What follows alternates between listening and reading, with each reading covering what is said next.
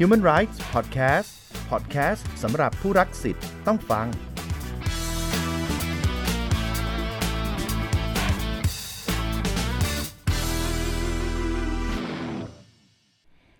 สวัสดีค่ะ คุณอยู่กับสาธยาไกรคุณทศ กับ Human Rights Podcast โดยกรมคุ้มครองสิทธิและเสรีภาพ เพื่อสร้างการรับรู้เกี่ยวกับธุรกิจกับสิทธิมนุษยชนค่ะ ประเด็นธุรกิจกับสิทธิมนุษยชนนั้น เป็นประเด็นที่ทั่วโลกกำลังให้ความสนใจนะคะ กระแสโลกปัจจุบันก็มุ่งเน้นเรื่องของการส่งเสริมให้ภาคธุรกิจดำเนินธุรกิจที่เคารพสิทธิมนุษยชนสำหรับประเทศไทยของเราเองก็มีการจัดการทำกรอบนโยบายระดับชาติค่ะ เพื่อกำกับดูแลภาคธุรกิจ ให้ดำเนินธุรกิจด้วยความรับผิดชอบ ลดผลกระทบเชิงลบจากการประกอบธุรกิจ คุ้มครองประชาชนและชุมชน ไม่ให้ถูกละเมิดนะคะ ตลอดจนส่งเสริมแนวทางการดำเนินธุรกิจ ที่มีความรับผิดชอบ และเคารพสิทธิมนุษยชน ตลอดทั้งห่วงโซ่อุปทานด้วยค่ะ Human Rights Podcast EP นี้นะคะ เราจะมาพูดคุยกันว่า แผนปฏิบัติการระดับชาติ ว่าด้วยธุรกิจกับสิทธิมนุษยชนนั้นคืออะไร และมีที่มาที่ไปอย่างไรค่ะ ตอนนี้เราอยู่กับคุณนรีลักษณ์แพรชัยภูมิ ผู้อำนวยการกองสิทธิมนุษยชนระหว่างประเทศ กรมคุ้มครองสิทธิและเสรีภาพ กระทรวงยุติธรรม ซึ่งท่านจะมาร่วมพูดคุยกับเราในวันนี้ สวัสดีค่ะพออสวัสดีค่ะยินดีต้อนรับเข้าสู่รายการของเรานะคะ ขอบคุณที่ให้เกียรติมาพูดคุยกันค่ะ อันดับแรกนะคะ อยากทราบว่าแผนปฏิบัติการระดับชาติ ว่าโดยธุรกิจกับสิทธิมนุษยชนคืออะไร มีที่มาที่ไปยังไง แล้วก็มีวัตถุประสงค์อะไรคะค่ะ ก็ต้องเล่าย้อนไปนะคะ ที่มาที่ไปของเขาเนี่ยก็คือเนื่องจากว่าต้องเรียนว่าในอดีตเนี่ยเวลาเราพูดถึงเรื่องของการละเมิดสิทธิมนุษยชนน่ะนะคะ เรามักจะนึกถึงเรื่องที่ระหว่างปัจเจกบุคคลกับปัจเจกบุคคลละเมิดกัน หรือว่าเจ้าหน้าที่รัฐกับประชาชนนะคะ แต่ตอนหลังๆสักประมาณช่วง 10 กว่าปีที่ผ่านมาเนี่ยค่ะ แนวโน้มของเทรนด์กระแสโลกนะคะสถิติในกรณีของการที่ประชาชนได้รับผลกระทบจากการประกอบธุรกิจ หรือว่าบริษัทเนี่ยไปดำเนินโครงการอะไรและส่งผลกระทบต่อชุมชน ประชาชนเนี่ยเริ่มมีมากขึ้น ซึ่งไม่ใช่เฉพาะในประเทศไทยนะคะ เกิดขึ้นในหลาย ๆ ประเทศทั่วโลกค่ะ ก็เทรนด์แนวโน้มสถิติข้อร้องเรียนในลักษณะเนี้ยเกิดขึ้นมากมายทั่วโลกนะคะทีนี้ ในเวที UN ค่ะระดับโลกเนี่ยค่ะเขาก็มีการพูดคุยกันว่าเออทำอย่างไรจะแก้ปัญหาตรงนี้ได้ใช่ไหมคะเพราะว่ากฎหมายระหว่างประเทศอะไรต่างๆนานาที่จะที่ควบคุมระหว่างประชาชนประชาชนรัฐกับประชาชนมีเยอะแล้วแต่กรณีธุรกิจกับประชาชนเนี่ยค่ะมันยังไม่มีเรื่องของมาตรฐานหรือมาตรฐานสากลทีนี้ในเวที UN ค่ะก็มีการพูดคุยกันว่าจะทำอย่างไร ก็เลยมีการ ตกผลึกกันออกมาเป็นตัวหลักการอันหนึ่งค่ะ ชื่อว่าหลักการชี้แนะของสหประชาชาติว่าด้วยธุรกิจกับสิทธิมนุษยชนนะคะ หรือว่าที่ภาษาอังกฤษก็คือ United Nations Guiding Principle on Business and Human Rights หรือว่าหลักการ UNGP นะคะ ชื่อสั้นๆของเขาเนี่ยนะคะ ซึ่งหลักการ UNGP ก็เหมือนจะเป็นมาตรฐานสากล ที่จะช่วยแก้ปัญหาการละเมิดสิทธิมนุษยชนโดยภาคธุรกิจนะคะแล้วก็ลดผลกระทบต่างๆ ซึ่งตัวหลักการนี้จริง ๆ แล้วมีประมาณ 31 ข้อ แต่ว่าเราก็ ในที่นี้เราอาจจะไม่มีเวลาเพียงพอให้ทุกท่านได้ได้ได้ทราบถึง 31 ข้อ แต่ว่าเราจะมีหลักการนี้มันออกภายใต้ 3 keyword สำคัญ ก็คือเรื่องของการคุ้มครองเคารพเยียวยา ที่เป็นตัว keyword สำคัญที่จะแก้ปัญหาในตรงนี้ คุ้มครองก็คือกำหนดให้นาเป็นหน้าที่ของรัฐ ในการที่จะต้องดูแลคุ้มครองประชาชนไม่ให้ถูกละเมิดโดยภาคธุรกิจคารพก็คือภาคธุรกิจเนี่ยจะต้องมีดำเนินธุรกิจด้วยความเคารพสิทธิมนุษยชนค่ะ แล้วก็เยียวยาก็คือเป็นหน้าที่ของรัฐ แล้วก็ภาคธุรกิจร่วมกันในการที่จะเมื่อเกิดเหตุปัญหาเกิดขึ้นแล้วเนี่ยจะต้องมีการเยียวยาประชาชน หรือว่าชุมชนที่ได้รับผลกระทบนะคะซึ่งหลักการ 3 อันนี้แหละค่ะก็เป็นหลักการที่เป็นเหมือนหัวใจสำคัญของการแก้ปัญหาในกรณีการละเมิดสิทธิมนุษยชนโดยภาคธุรกิจนะคะทีนี้ทาง UN ก็แนะนำว่าถ้าประเทศต่างๆเนี่ยจะนำเอาหลักการ UNGP เนี่ยไปใช้ในประเทศเนี่ยก็ควรจะออกมาเป็นตัว action plan หรือตัวแผนปฏิบัติการระดับชาติ ว่าด้วยธุรกิจกับสิทธิมนุษยชนนะคะ ทีนี้ประเทศไทยเราค่ะไอตัวหลักการนี้ออกมาตอนปี 54 ค่ะ ประเทศเราประเทศไทยเราค่ะ เราไปสัญญิงสัญญากับชาวโลกไว้ในปีประมาณปี 59 นะคะ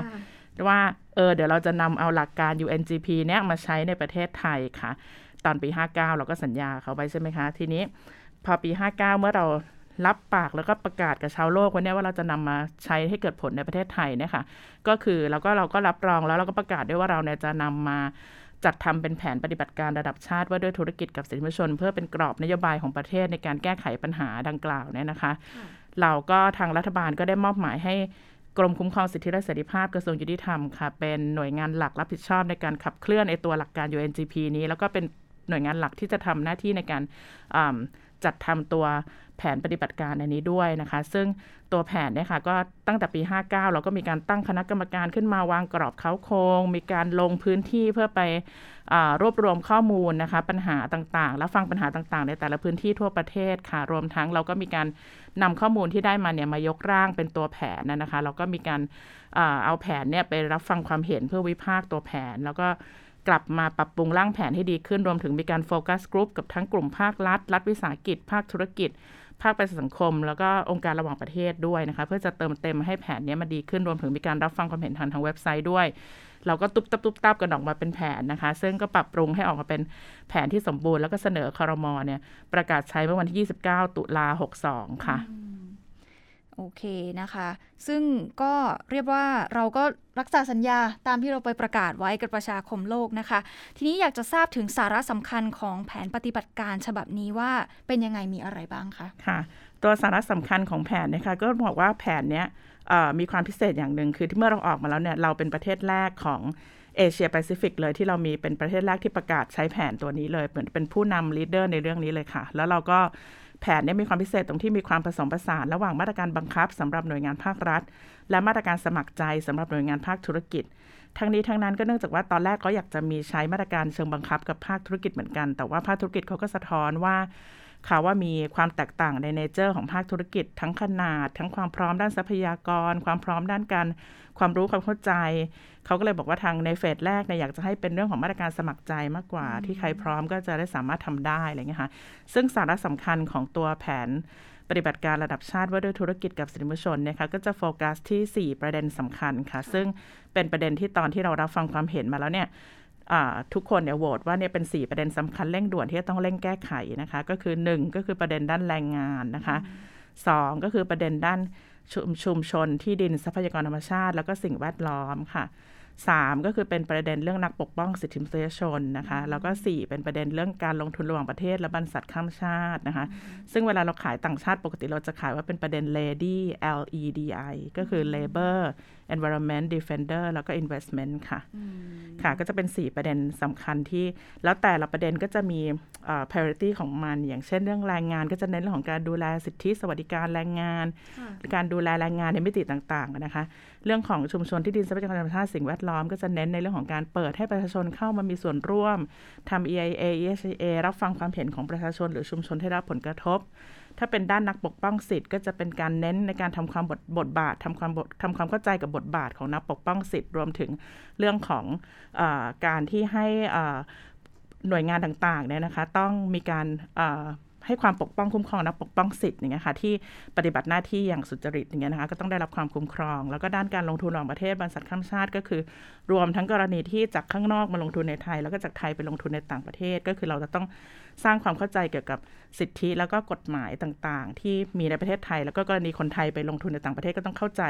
เรื่องมาตรฐานหลักการสินบชนของประเทศนั้นๆรวมถึงกฎหมายของประเทศนั้นๆด้วยก็คือเน้นในเรื่องของการทำความเข้าใจเพื่อส่งเสริมให้มีการดำเนินธุรกิจอย่างเคารพสิทธิมนุษยชนค่ะหลังจากที่แผนปฏิบัติการระดับชาติว่าด้วยธุรกิจกับสิทธิมนุษยชน ระยะที่หนึ่งก็ได้บังคับใช้มา 3 ปีแล้วนะคะะท่านผออคิดว่าอะไรที่เป็นผลสำเร็จที่โดดเด่น นับตั้งแต่ที่เราประกาศใช้แผนปฏิบัติการมาคะค่ะ ก็เนื่องจากแผนตัวนี้โฟกัสที่ 4 ประเด็นสำคัญใช่ไหมคะ4 priority area ก็จะขออนุญาต ไฮไลท์เป็นสี่ priority area นะคะ ถ้าด้านแรงงานคือตอนนี้ประเทศเราเนี่ยกรมคุ้มครองสิทธิ์เนี่ยค่ะเราทำการประเมินผลนะระยะครึ่งรอบนะคะ เพราะว่าแผนใช้ตั้งแต่ 62 ใช่ไหมคะจนถึงตอนนี้ปี 65 แล้ว แต่เมื่อครึ่งรอบที่ผ่านมาเนี่ยเราทำการประเมินไปแล้วนะคะ ซึ่ง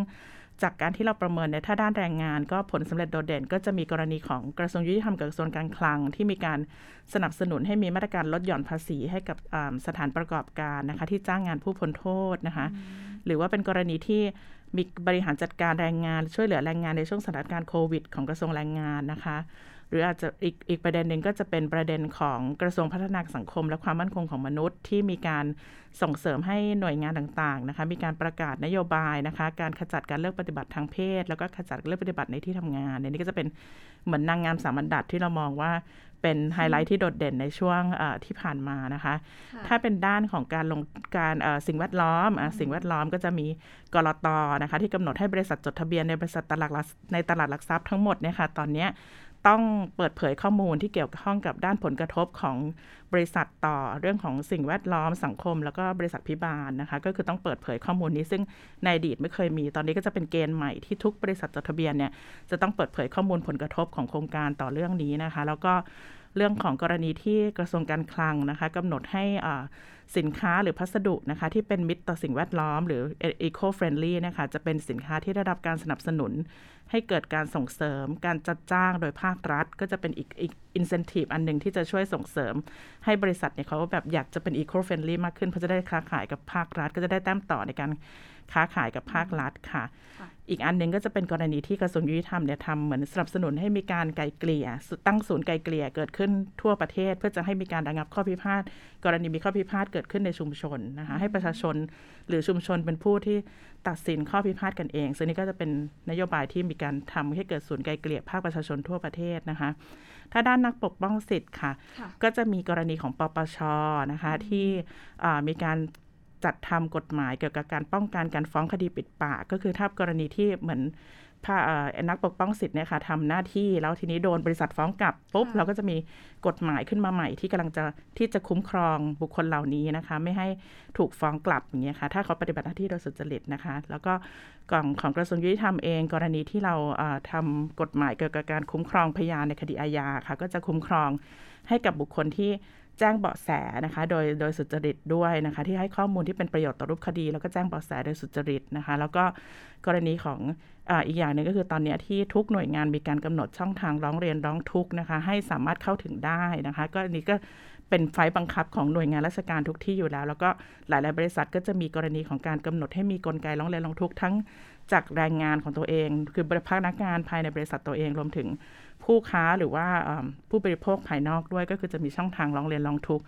ได้นที่เข้าถึงได้นะคะ แล้วก็ในส่วนของการลงทุนระหว่างประเทศและบริษัทข้ามชาติค่ะ ก็จะมี achievement ที่สำคัญก็จะเป็นเรื่องของอย่างกระทรวง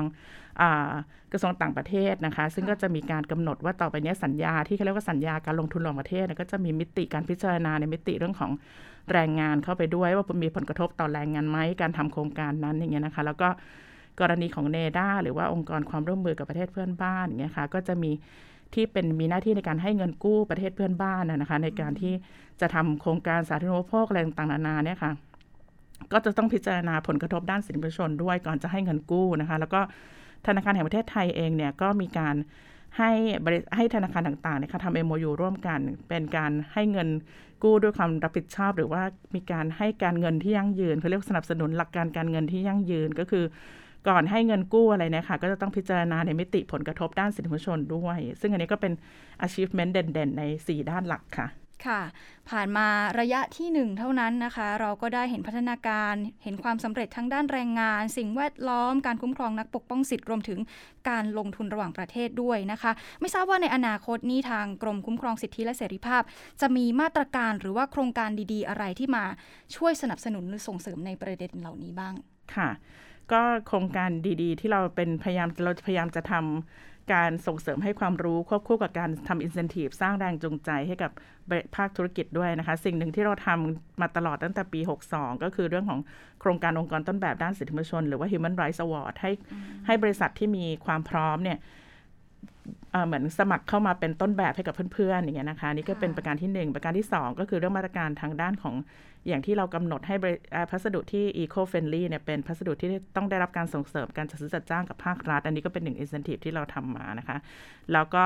กรณีที่มีการพัฒนามาตรการลดหย่อนภาษีอย่างเงี้ยก็เป็นเรื่องที่เราจะทำแล้วก็ปัจจุบันเนี่ยมีมาตรการลดหย่อนภาษีให้กับสถานประกอบการที่จ้างงานผู้พ้นโทษแต่อนาคตเนี่ยเราก็พยายามจะทำให้มันมากกว่านั้นนะคะ แล้วก็ ที่เรากำลังจะทำก็คือจะเราจะกำลังจะทำตราสัญลักษณ์นะคะ ของด้านธุรกิจกับสิทธิมนุษยชนนะคะ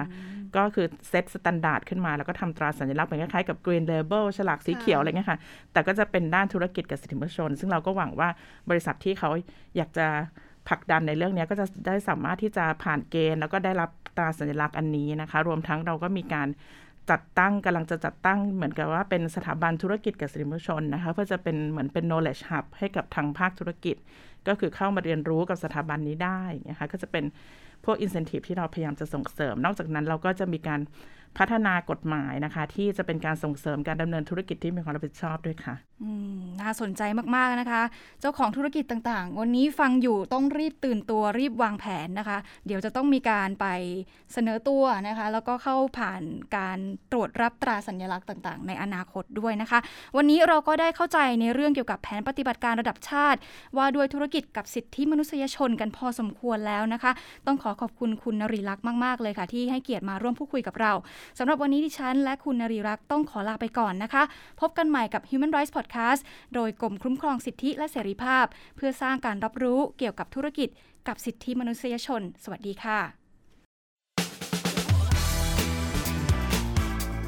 Human Rights Podcast Podcast สำหรับผู้รักสิทธิ์ต้องฟัง